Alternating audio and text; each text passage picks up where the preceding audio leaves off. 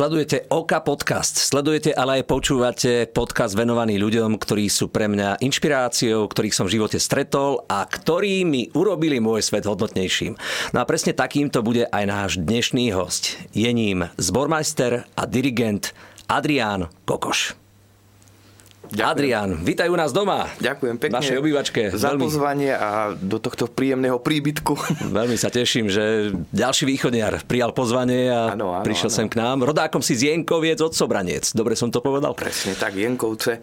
Ďaleko, e, ďaleká tá dedina, konkrétne 7 km od ukrajinských hraníc, od Užhorodu, čiže naozaj je to nejakých 520 km to mám bližšie, keď idem na, na dovolenku do Chorvátska ako domov. Mm, paradoxne.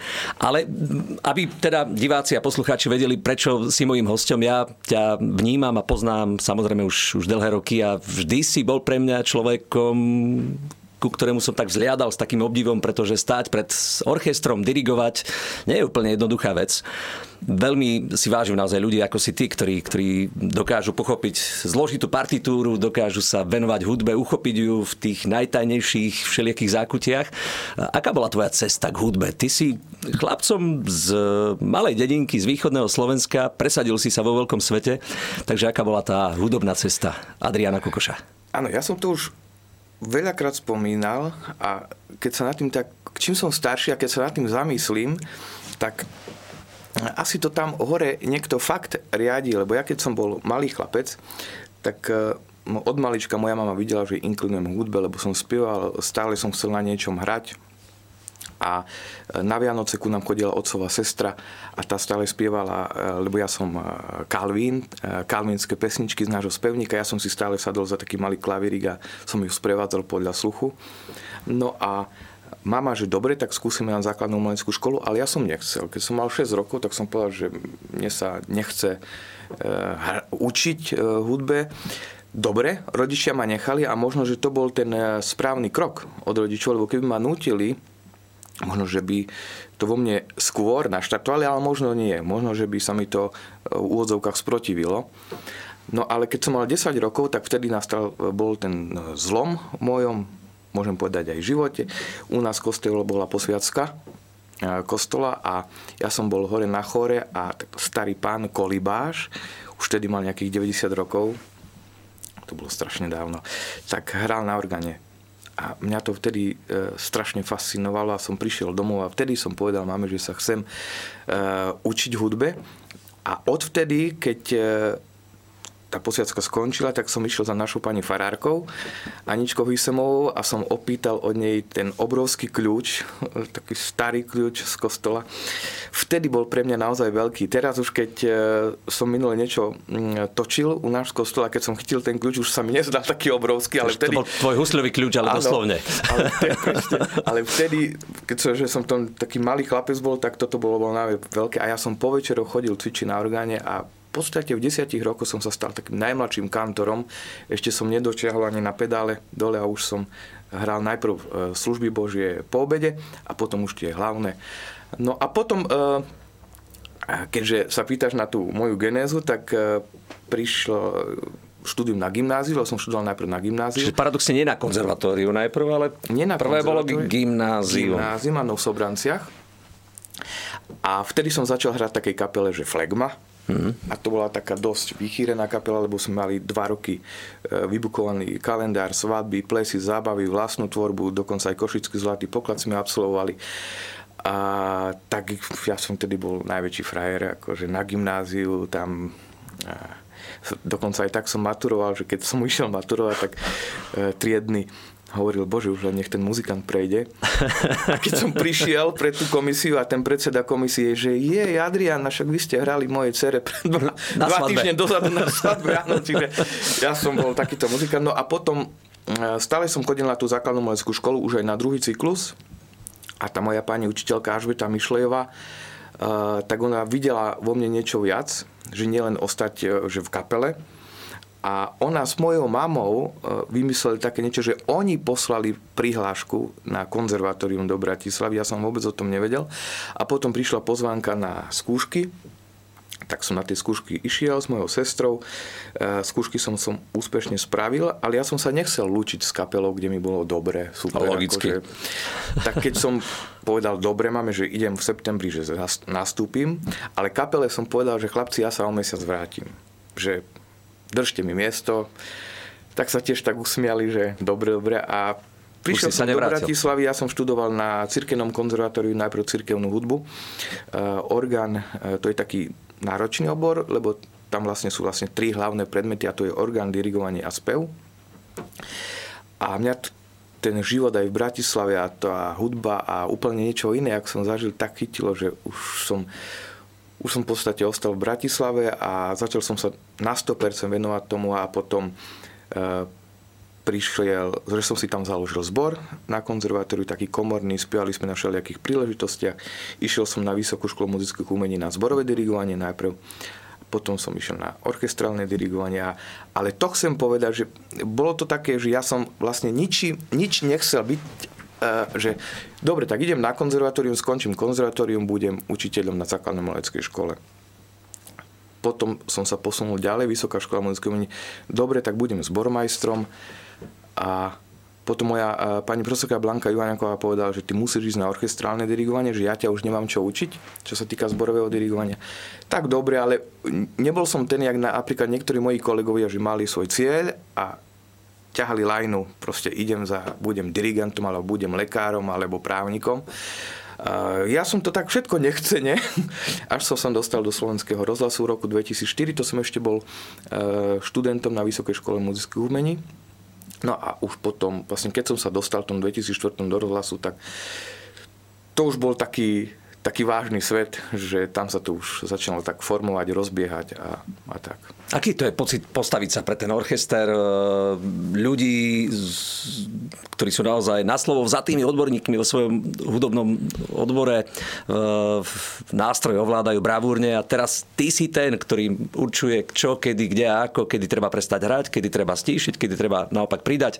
Je to adrenalín, ktorý sa vyrovná, povedzme, čomu? Je to, je to veľký adrenalín, ale vlastne to je to, že na tej vysokej škole my sme sa učili ako študovať partitúru. Ako tá dirigentská technika, e, prvý rok u pána profesora Ondreja Lenarda, ktorý je teraz šéf-dirigentom v Slovenskom rozhlase, tak vlastne, vlastne my sme prvý semester len taktovali. Dvojštvrťový, trojštvrťový, štvorštvrťový a už nám to liezlo. E, fakt ako ušami všetkým, aj mojim kolegom a Robili sme to na Mozartovej malej nočnej hudbe, lebo tam vlastne tie časti sú prvá časť dvojštvrťový, trojštvrťový, štvorštvrťový, proste tam sú krásne. A pán profesor vedel, čo robí, lebo e, chcel nám tú techniku tak uh, dirigentskú urobiť, aby keď sa postavíme pred orchester, bol nám stále hovoril, že vy keď sa postavíte pred orchester, tak ten orchestrálny hráč, keď sa z tohto partu pozrie na dirigenta, tak on musí vedieť, že aha, tam je tá tretia doba, že tam je prvá doba, tam je piata doba, čiže dbal veľmi na tú dirigentskú techniku, za čo som ja veľmi vďačný, ale to je iba to, tak, tak ten základ. A bohužiaľ na Vysokej škole muzických umení u nás v Bratislave nemajú študenti možnosť sa postaviť pre živý orchester, možno v 5. ročníku, keď končia. A to je tak, ako by napríklad huslista, ako by si ty študoval 4 roky bez sláčika a v 5. ročníku by ti dali slága. Alebo nehral v orchestri, to je takisto veľmi dôležité. Presne tak, áno. Takže ja som mal to šťastie, že v roku 2004 som sa dostal do slovenského rozhlasu na miesto zbormajstra, kde sa zbormajstra detského spevackého zboru slovenského rozhlasu. To tiež je zaujímavá epizóda, lebo ja som prišiel do rozhlasu a na prvú skúšku mi prišlo 17 detí, tam bol naozaj veľmi dobrý zbor a boli prekvapené, že vlastne tam nie je dirigent, na ktorého sú zvyknutí. Predo mnou tam bola Janka Rýchla a Janka Rýchla vlastne v decembri 2003 odišla a ja som prišiel v januári 2004, lebo tam chceli, aby to pokračovalo, ten zbor, aby nezanikol. No a bolo zaujímavé, že prišlo mi tých pár dievčat, zaspievali mi a ja som sa potešil, že super je na čom stavať. A po, e, samozrejme, že som ich oboznámil so situáciou, čo sa stalo vtedy v rozhlase a že ich dirigentka vlastne odišla. No a na druhú skúšku nikto. Ostal som tak, sám. to je veľká výzva toto Čiže asi ja pre dirigenta. Sa, ja som sa stal dirigentom, ktorý nemal koho dirigovať. Vtedy bol uh, šéfom Vlado Valovič, tak som prišiel za ním, že pán riaditeľ, čo mám teraz robiť, lebo ja študent ešte na vysokej škole vôbec v slovenskom rozhlase v profesionálnom prostredí a Vlado vtedy povedal, že no, tak sa staraj, máš na to rok, aby si postavil opäť zbor. A tak aj bolo. To bol január 2004 a 8. mája 2004 už som robil uh, Pergolesiho Stabat Mater s 17 členým alebo 18 členým úplne nové dievčatá, ktoré prišli do zboru z konkurzu samozrejme som. A vtedy spiala Adrianka Kučerová, vtedy Adriana Kučerová ešte bola moja spolužiačka na Vysokej škole muzických umení. Tak som ju zavolal, no že jasne, rada spievam, prídem. Eva Dohnaný, Otto Klein, tak to bol taký náš prvý koncert, no ale potom bol ďalší konkurs, ďalší konkurs a teraz máme v rozhlase akože fakt uh, veľké, krásne, profesionálne teleso. Dokonca v roku 2008 sme už spievali po 4 rokoch od znovu založenia. Čiže ja to vnímam ako také moje dieťa v rozhlase. Ktoré si vypiplal som... naozaj od plienok v úvodzovkách. A nebolo jednoduché nadviazať na to, čo tam tých 50 rokov bolo, lebo keď sa tí zbormajstri, tí starší, dozvedeli, že nejaký študent ide nadviazať na tradíciu, tak sa tak ako všetci posmiali, ale možno, že ja som bol vtedy trošku taký hlupučký a naivný. Ja som nič o ničom nepremýšľal, len som išiel, že poctivo za tým, že postaviť zbor, robiť s nimi. A tiež som sa učil, lebo ja som nemal skúsenosti s detským zborom, ja som dirigoval ako dospelé zbory a tak. A toto a v, bola v čom je také špecifikum toho detského zboru, povedzme pri dirigovaní? Je to v tom prístupe, alebo je to aj v obtiažnosti, alebo, alebo viacej potrebuješ ukazovať väčšie gesta, gestikulácia? V čom, čom je? Tam, tam vlastne vtedy, keď som začínal, samozrejme, tak to bola pre mňa taká dobrá škola, lebo to som možno zo začiatku nebol ešte dirigent, ako pre nich, ale učiteľ zoznámiť sa s nimi, porozprávať, vybrať vhodné, vhodné skladby, ešte nie diela, ale skladbičky, aby, aby sme začali trošku pracovať na nejakom tóne, na intonácii, lebo predsa v slovenskom rozhlase sa očakáva akože fakt bezchybná intonácia a všetko, však to musí byť profesionálne. Čiže zatiaľ, zo začiatku sme sa tak držali za ruky všetci a pomaličky sme niečo začali tvoriť. Najprv sme robili skladby jednohlasné, aby sme fakt urobili tú farbu zboru. A postupne, postupne, no ale teraz v podstate ja nevidím rozdiel, keď robím s, s orchestrom alebo so zborom. To sú už takí profesionáli, že, že aj rýchlosť sa študuje, ale to úskalie, alebo tá druhá stránka tých detských a dievčenských zborov je tá, že tam, tam Generačná obmena pravdepodobne. Presne tak. Vychováte a potom tí výborní speváci, ale napríklad aj teraz stojím pred tým, že nie, tie výborné speváčky podchádzali na vysoké školy. Ale keby ostali v Bratislave, tak oni ďalej pokračujú, lebo e, v dievčenskom zbore máme do 23 rokov ale Brno, Viedeň, zahraničie to sa už nedá. tak ale musí vás to tešiť zasa na druhej strane, že, že vychovávaš mladých ľudí, ktorí, ktorí sa potom rozletia do celého sveta. To je pravda a, a potom prídu opäť, ale my tu máme teraz tak dobre, že máme detský a dievčenský, čiže z toho detského zboru potom prechádzajú do toho dievčenského. Hmm. Takže práca je to zaujímavá a ja stále hovorím aj dievčatám, keď prídem niekde, keď robím buď v Čechách, alebo niekde v zahraničí, alebo tu na Slovensku, a vrátim sa ku ním po nejakej týždňovej alebo dvojtýždňovej prestávke, keď nie sme spolu, od nejakých náročných projektov, tak oni ma tak dobíjajú. Hmm. To, to je taká... Oni sú takí čistí. E, my si veľmi prajeme, my sa veľmi dobre poznáme, máme takú, už si dovolím tvrdiť, aj takú rodinnú atmosféru na skúškach, ale samozrejme pracovať sa musí, to oni vedia, oni ma veľmi dobre poznajú, že už keď sa blíži nejaká premiéra alebo čo, tak že dirigent bude trošku nervózny. Ale to je super, že sme tak prečítaní, že sa naozaj poznáme. Takže, takže je, to, je, to, je to zaujímavá práca byť dirigentom, ale veľmi obťažná, lebo pracujete s ľuďmi a aj keď sa postavíte pred ten orchester, tak jak pán profesor Lenard hovorí, že orchester je e, najdokonalejší rentgen, že ten dirigent hneď prečíta, že či je pripravený alebo nie. A je to pravda, čiže e, veľmi dôležitá je tá, keď si sa pýtal, tá príprava, to štúdium tých partitúr, ako dobre poznáš to potom to dielo. Samozrejme, že ja si nedovolím tvrdiť, že že keď prídem pred orchester, že úplne všetko ovládam, alebo čo, lebo stále sa ešte na tej skúške niečo ukáže, kde, kde si, som si to mohol všimnúť napríklad doma pri tom klavíri a tak. Čiže je to taký proces. Ale je dobre vychádzať e, s orchestrom, lebo niektorí moji kolegovia akože nie, že dávajú pociťovať, ale proste ja som dirigent a ja to tak nevnímam, lebo dirigent a orchester proste to je jedno telo.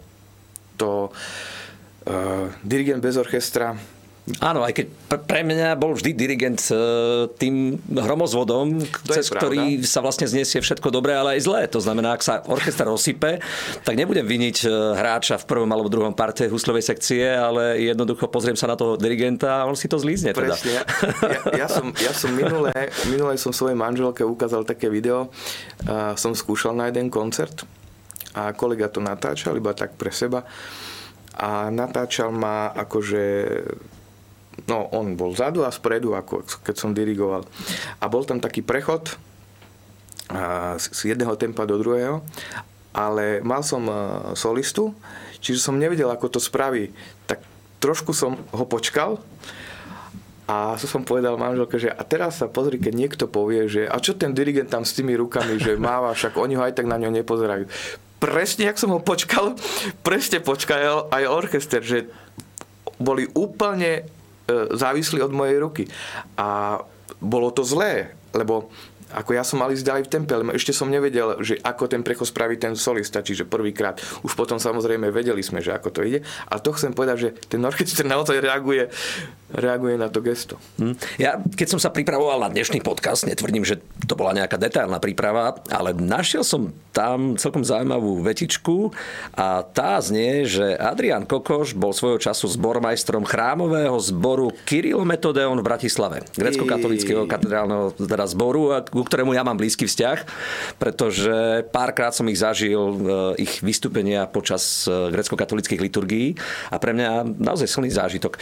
Ako sa Kalvín dostal ku grecko-katolíkom? No? Tak, to si mi teraz tak ako fakt uh, pohľadil dušičku, lebo uh, Kirill Metodeon to bolo ja, ale to bolo už tam, to, tuším, bolo rok, ja som tam od 2000 roku, som tam bol do roku 2012.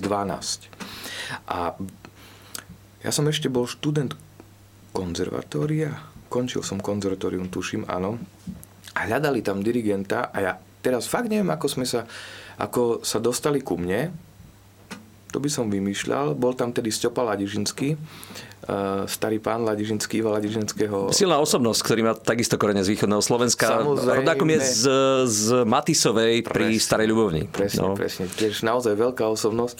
A ja som tam prišiel a že to skúsime a oni vôbec neriešili, že či som Calvín, alebo evanialik, alebo čo. Proste začali sme robiť. Tak ale ženu a... máš Rusinku, čiže ženu mám Rusinku. mal si silné krytie. Áno, mal som silné krytie. ženu mám zo Svedika, presne Tatianu. A mňa vtedy tá liturgia, čo som sa musel naučiť, lebo ja som už potom neskôr fakt dirigoval liturgie, ja si pamätám moja prvá liturgia, to sme boli v Bratislave u e, kapucínov, tam sme boli pozvaní urobiť e, grécko-katolickú liturgiu, tento zbor spieva výlučne iba v staroslovenčine. Ja som sa triasol jak ja som fakt ako nevedel, to bolo asi najťažšie, čo bolo, lebo ne, odpovedať, zbor odpovedá kňazovi a tak ďalej. Tak treba povedať, že to nie je jednoduchá liturgia, je to veľmi vôbec, spevná, ale veľmi citlivá na, na, áno, tieto nuancy. A v podstate toto bol môj prvý zbor, keď som prišiel do Bratislavy. A nehovorím, že e, som sa učil, ale som sa veľa naučil s nimi, akože čo sa týka to, aj komunikovať s ľuďmi, lebo dirigent, keď nemá orchester alebo zbor, to nie je ako ty si zoberieš husličky a doma si pocvičíš. My si, ja si doma nevyťahnem z kufrika orchestra a poďme na to. Takže toto je veľmi dôležité, ten kontakt a my sme sa tak potom zblížili, už to bola ako rodina. A doteraz, doteraz sme v kontakte. 12 rokov sa zapíše do života a množstvo liturgií, čo som robil, aj koncertov, krásne vianočné koncerty, aj festival byzantského obradu v Prešove, tam sme veľakrát absolvovali.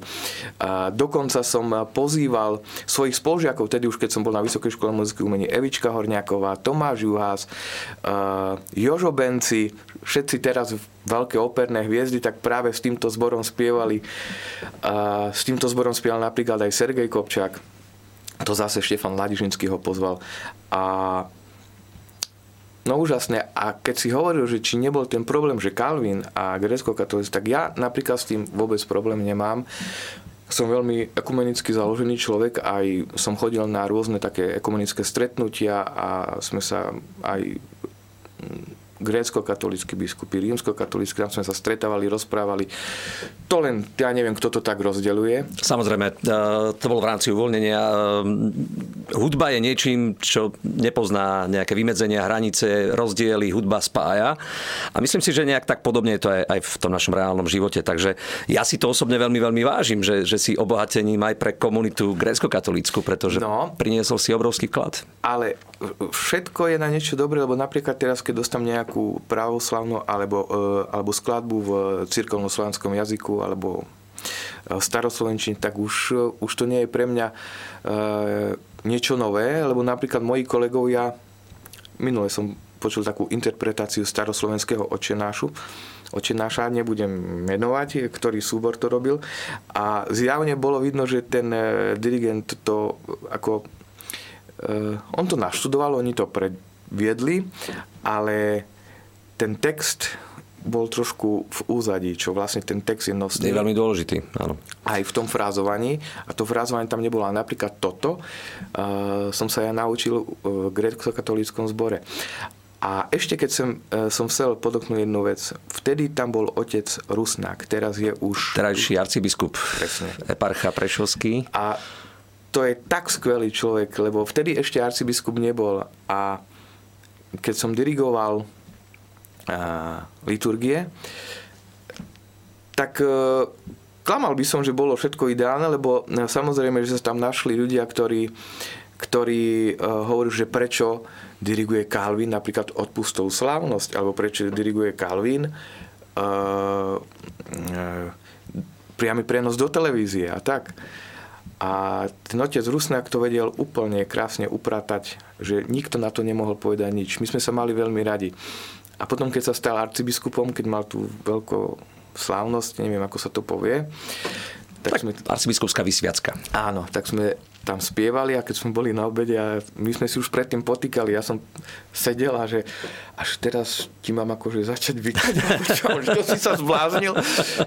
Máme veľmi dobré vzťahy doteraz, čiže veľmi... A to je úžasné zasa. To, mám krásne spomienky na Toto je presne obdobie. posolstvom hudby a, a života s ním spätého. Uh, už nebohý Meky Žbírka a tvoja spolupráca s ním. Videl som zo pár koncertov, síce len útržkovito, ale pre mňa veľmi silné posolstvo, ktoré vyžarovalo z tohto spojenia. Symfónia versus pop, rock pop, alebo ako to nazvať? No, s Mírom to... A vidíš, a s Mírom sme boli tiež 12 rokov. V podstate do, do jeho, ja hovorím, predčasnej smrti. A to bolo takisto také, že náhoda? Ja neviem, či môže existovať taká náhoda, že tá pani z agentúry, ktorá nás dala dokopy, tak prišla do rozhlasu a sa vlastne pýtala, že či e, je tu nejaký dirigent, alebo že, no však tam boli sme ja, Mario Koši, kolega, že ktorý by chcel e, urobiť jeden takýto e, koncert s Mekým Žbírkom. A Mario vtedy, tuším, povedal, že on mal nejaké povinnosti iné, ale však je tu Adrian, tak som sa stretol s nimi. Hovorím však, dobre, dostal som partitúry, videl som, že to je akože super urobené, lebo mal som aj takú ponuku, tiež nebudem menovať kapelu, že chceli dirigenta poslali mi notičky a tam bolo Slačikové kvarteto. Ja hovorím, a, a čo tu budem ja robiť? No, že dirigovať kapelu a to kvarteto. ale tak každý má nejaké svoje predstavy, ale to, to sa nedá. Alebo dalo by sa, ale to by bolo smiešne. No. U Mira to bolo úplne krásne pripravené. My sme sa stretli ešte vtedy v PKO. A prvá skúška prebehla a všetci boli takí z tej agentúry takí dosť takí boli zvláštni, nervózni, pobehovali tam všetko. A ja som sa až počase dozvedel, že oni strašne čakali na to, že ako si my sadneme. Lebo Miro profík vo svojom obore, ja takisto. A my sme tak zafungovali, že my sme sa už potom nevedeli od seba. Už sme tvorili, bol jeden koncert, e, bol vlastne jedno slovenské turné, české turné, potom Symphonic album sme vydali, potom Mirová 60 Košice, Bratislava, Praha, obrovské vypredané haly a stále veľa súkromných akcií, čo sme s Mirou absolvovali, ale a to je všetko dobre, ale ja si veľmi vážim, že my sme sa dvaja veľmi zblížili a sme boli naozaj dobrí kamaráti aj s Katkou. Knechtovou. S Katkou Knechtovou, ale aj s Katkou manželkou, Mira. Ja, pardon. Tak ja už som trošku ďalej, pretože aj, ano, aj Katku Knechtovú bude mať e, vo svojej vete spomenutú už čoskoro. Tak e, to bolo úžasné. My sme dokázali s Mirom pretelefonovať fakt, že hodiny, až keď manželka Katka zozadu stále, že Meky, nech toho Adriana už. Ale Miro sa zaujímal o tak ako ja som sa zaujímal o Beatles, čo som sa strašne veľa vecí podozvedal, že ako Beatles kapela, ako tvorili takisto, čo sa týka vážnej hudby, alebo, ako čer, alebo čerpali z vážnej hudby. Uh, tak Miro sa zaujímal napríklad uh, o Beethovena, o Bacha, mal veľmi dobre napočúvaného Schuberta napríklad, to dokonca aj... Tak od Schuberta mám zastaveničko, no. to si vždy na to spomeniem. Da, da, da, da, da, da, da, da. Dokonca aj Mira inšpirovala nejaká pieseň od Schuberta, čo použil, takže s Mirom to bolo, to bolo naozaj veľmi, veľmi pekné obdobie a Škoda, že už nie je medzi nami. Škoda, škoda, lebo mali sme ešte krásne projekty vymyslené, dokonca v tom nešťastnom novembri 2021 mm, sme sa krátko pred jeho smrťou sme sa ešte rozprávali a Miro mi povedal, že nechajme to už na budúci rok, že on to už teraz nedá. Hmm. To však dobre a, a nikto by nepovedal, že takto odišiel. Tak, ale tak budeme spomínať len, len, tak. len dobrom a ostalo tu, uh, pomiruje veľké dielo jeho dielo zostáva medzi nami. E, ja som už spomenul meno Katka Knechtová, spomeniem ale aj meno Filip Túma, Adriana Kučerová, Mirodvorský a mnohí, mnohí ďalší. Narážam tým na náš spoločný projekt, ktorý sme mali možnosť si spolu strihnúť, zahrať, e, kreovať. Folklór vo fraku. No. Ako hodnotíš ty tento počin, keď, sme, keď, sme, keď ste ľudové piesne obliekli do inej podoby symfonickej, Aďo Harván e, k tomu spravil aranže. Ako na teba pôsobilo celé, celé toto vystúpenie? Tak je pravda, že uh, ja som dostal od uh, Aďa Harvana asi 3 roky dozadu alebo 4 také DVDčko, že niečo podobné sa robilo s Košickou filharmóniou a tuším tam bol súbor Zemplín. Mne sa to strašne páčilo, veľmi sa mi to páčilo. A tak som si povedal, že skúsim osloviť niekoho, že či do toho pôjdeme, čo sa, čo sa týka agentúry. Na to sa podarilo. Však môžem spomenúť Štefana Bernáta. Jasne, Štefana Bernáta, ktorý, ktorého to fakt akože nadchlo, lebo je to niečo nové.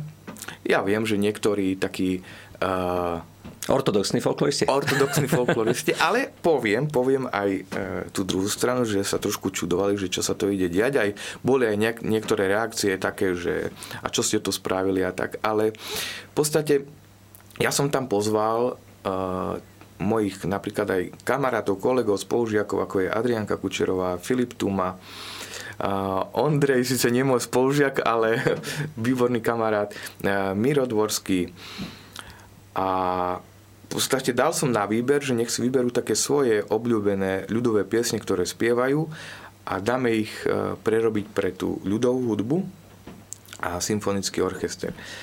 No ja som veľmi rád, že vtedy sme boli spolu my, ako Kandračovci a orchester a som bol úplne nadšený, lebo tiež mi niektorí povedali, že a ty si tam vieš predstaviť Kandračovcov, ako, lebo však vašu kapelu poznajú ako že solo kapelu. A ja hovorím, viem, ale je pravda, že mal som trošku takú malú dušičku, že ako to zvládne, zvládnu Kandračovci s orchestrom. A my sme potom mali tú skúšku v Prešove u vás. A dobre, že si na nej bol. lebo si nás usmernil. No usmernil. Tam veľa ani netrebalo usmerňovať, lebo vy, vy ste boli tak naučení, akože do bodky, fakt do bodky. Čiže keď som prišiel do Bratislavy, lebo ja stále robím, keď robím takéto crossover projekty, že spájam buď kapelu, buď jazzová, ľudová alebo popová s orchestrom, tak stále sa stretnem najprv s tou kapelou, aby sme si povedali, lebo už keď prídeme na to s orchestrom, tak tam už v podstate jak Lego. Musí to zapadnúť a ísť. A toto bolo super, lebo keď ste prišli do Bratislavy, tak v podstate tá skúška išla ako krásne, tam nič sa nedialo. A zase s orchestrom nie je sranda hrať, lebo už som zažil aj také veci, ktoré nešli.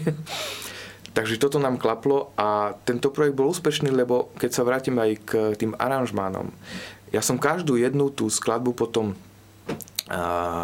komunikoval o tej skladbe s Adrianom Harvanom, ktorý to aranžoval, lebo ja som povedal svoju predstavu, kde chcem intro, kde chcem nejaké improvizácie, kde chcem e, záver a, a napríklad e, z reakcie ľudí, čo ma veľmi teší, tak už teraz môžem povedať, že to bolo úspešné, lebo e, napríklad po koncerte za mnou ľudia chodili, že, že tá hudba alebo ten prog je plný hudobných prekvapení.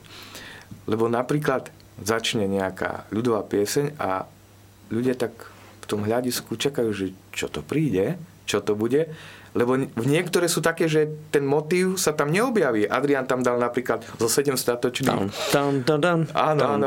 tam. Presne, presne. a, takže... Ja si pamätám aj, aj na, na úvod Dzivočky.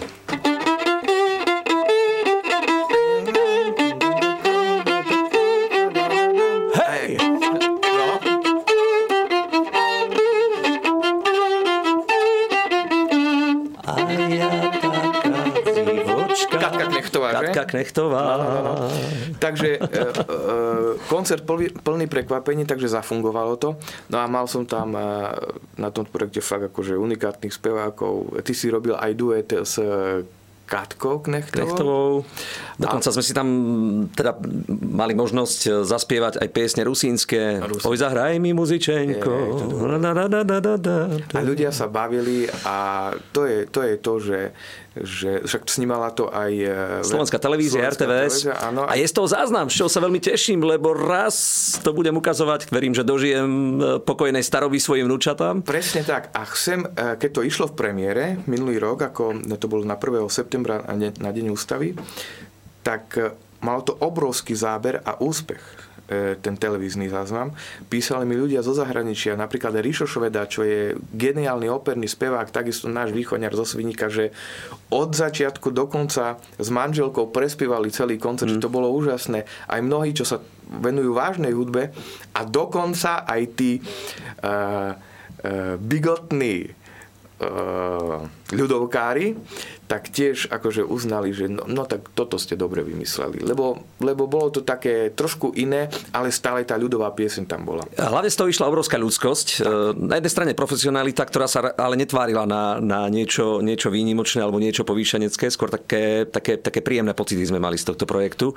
E, a, a dobre sa mi robilo naozaj, lebo bol taký pokoj. Bol tam pokoj, nebol tam žiadny rušivý element, že niečo nešlo alebo že by niečo nefungovalo tak aj samotná atmosféra Bratislavského hradu, bolo to krásne nasvietené, je to symbol Slovenska a myslím si, že pre každého jedného z nás to bola obrovská česť, že si nás tam pozval. A ja, sa, ja verím, že e, možno niečo aj podobné vymyslíme do... Budem sa tešiť. Ty si zo sebou dnes zobral aj dirigentskú paličku, ja som ťa o to poprosil.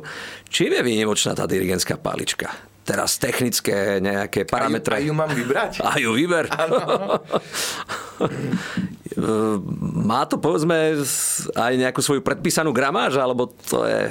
Tak inak, toto je moja obľúbená palička. Ja som mal asi dve pred touto. A toto je obľúbená aj z toho dôvodu, že tuto mám korok mm-hmm. na mhm. konci a ten korok vlastne sa aj ten pod, čiže v podstate dobre sa drží. Inak e, dirigentská palička je nič iné, len predlženie ruky. Mm-hmm. Ja len pre tých, ktorí nás nevidia, ale počúvajú, keďže tento podcast je, je e, aj audio, teda aj vizuálny, e, je bielej farby. Nemala byť čierna tá palička? Či to nie je pravidlo? Uh, nie je to pravidlo. Ešte existuje tma, uh, tmavšia palička, ako možno uh, také slabohnedá, bledohnedá. Dobre hovorím? Neviem. Tak, viem. Ja, pre mňa palička ako palička. No, No, a tu tá moja chuderka sa mi trošku... Mm, lebo požičal som ju kolegovi. Prišiel do práce a volal mi, A nemal dobrý deň. nemal dobrý deň, lebo si ju zlomil. Lebo skúšal a už boli uh, mikrofóny natiahnuté, on si nevšimol, jak dal gesto dozadu, mm-hmm. tak zlomil. A hovorí, že si v robote, že áno, že prosím ťa, máš paličku tu, že požičaj mi paličku na skúšku, že dobre. Požičal a po skúške prišiel za mnou, že počúvaj, aj tu som zlomil. Ale nie veľa, takto na, to, to bolo trošku ešte taká dlhšia špica a to, toto sa odlomilo, to mi nevadí.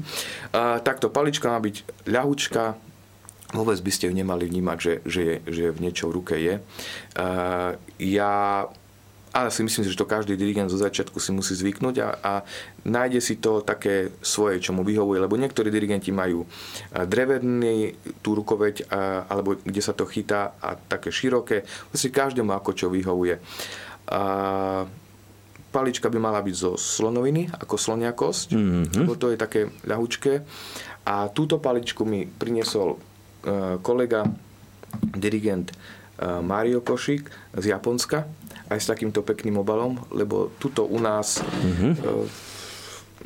predávajú paličky vo Viedni a dosť sú akože finančne... No, e, schválne, koľko stojí taká palička? To, to s- som táto- sa nikdy nad tým nezamýšľal. Táto neviem, lebo to som ako dostal ako, Ako darček. Áno. Ale paličky sú tak, e, tuto u nás vo Viedni nejakých 250, 300, aj s takými peknými obalmi. Tak hlavne potom majú aj, už aj zberateľskú hodnotu pravdepodobne, keď je to palička nejakého významného dirigenta, tak to sa potom už draží za No tak to hej. ťažké peníze, jak No, říkajú hej. Česi. No, to, to vidíš, to by som sa aj mohol informovať, No. či existuje niečo také. Ačko, mm, všetko má svoj začiatok aj koniec. No aj, vážne. aj ten náš podcast sa blíži ku koncu, ale mne nedá, keďže tu mám hrdého východniara. Uh, sa to ešte spýtať na východ, čo pre teba znamená znamená tá emócia vracať sa niekam, kde, kde máš rodinu. Ja som s východom spätý aj vďaka piesňam, ktoré sú pre mňa charakteristické. Tie naše východniarské sú niečím, čo, čo vždy vo mne vyvolá pocit hrdosti. Tak, tak. Máš ty nejakú takú obľúbenú východniarsku pesničku? Ja, Ondrej, je ich veľa tých východňarských pesničiek, lebo už keď som spomínal, som hral v tej kapele, tak tam sme točili ľudové kola, moderné, klasická svadba, sme sa striedali. A, no ktorú dáš, tak ja budem len rád, lebo však ty... Ty si dirigent, ty musíš vybrať. No, daj, daj nejakú, na, na, nahoď mi to, nahoď mi nejakú východňarskú. Lebo fakt akože, vidíš, teraz mi povieš, že uh, spomen si na nejakú, no však má je ich veľa, napríklad, jak si ja taká divočka, ja taká čárna, je ich množstvo, množstvo, rusických je veľmi veľa. Horila sosna palala, Jandam. horila sosna palala, pід ňou dívčina stojala, pід ňou dívčina stojala. Horila sosna, palala, pід ňou dívčina stojala, pід ňou dívčina stojala. A ešte jedna naša východňarská. Včera mi švicelo slnečko, dneška mi nešvici. Včera me ľubelo dzivčatko, dneška me neľubí. Bola to švárna Hanička, co mala čárne očička, s ktorou som chodieval na špacír, večer do hájička. Bola to švárna Hanička, co mala čárne očička, s ktorou som chodieval na špacír, večer do hájička. No, no. Ja, a hneď sme doma. Takto v Bratislave Kolosobránec. si zaspievať. Áno, presne, presne, presne. Aťko, ďakujem za teba, za, za tvoju službu, za tvoju robotu, za tvoj vklad, za tvoj prínos. Ďakujem za ľudí, pre ktorých si obrovskou inšpiráciou.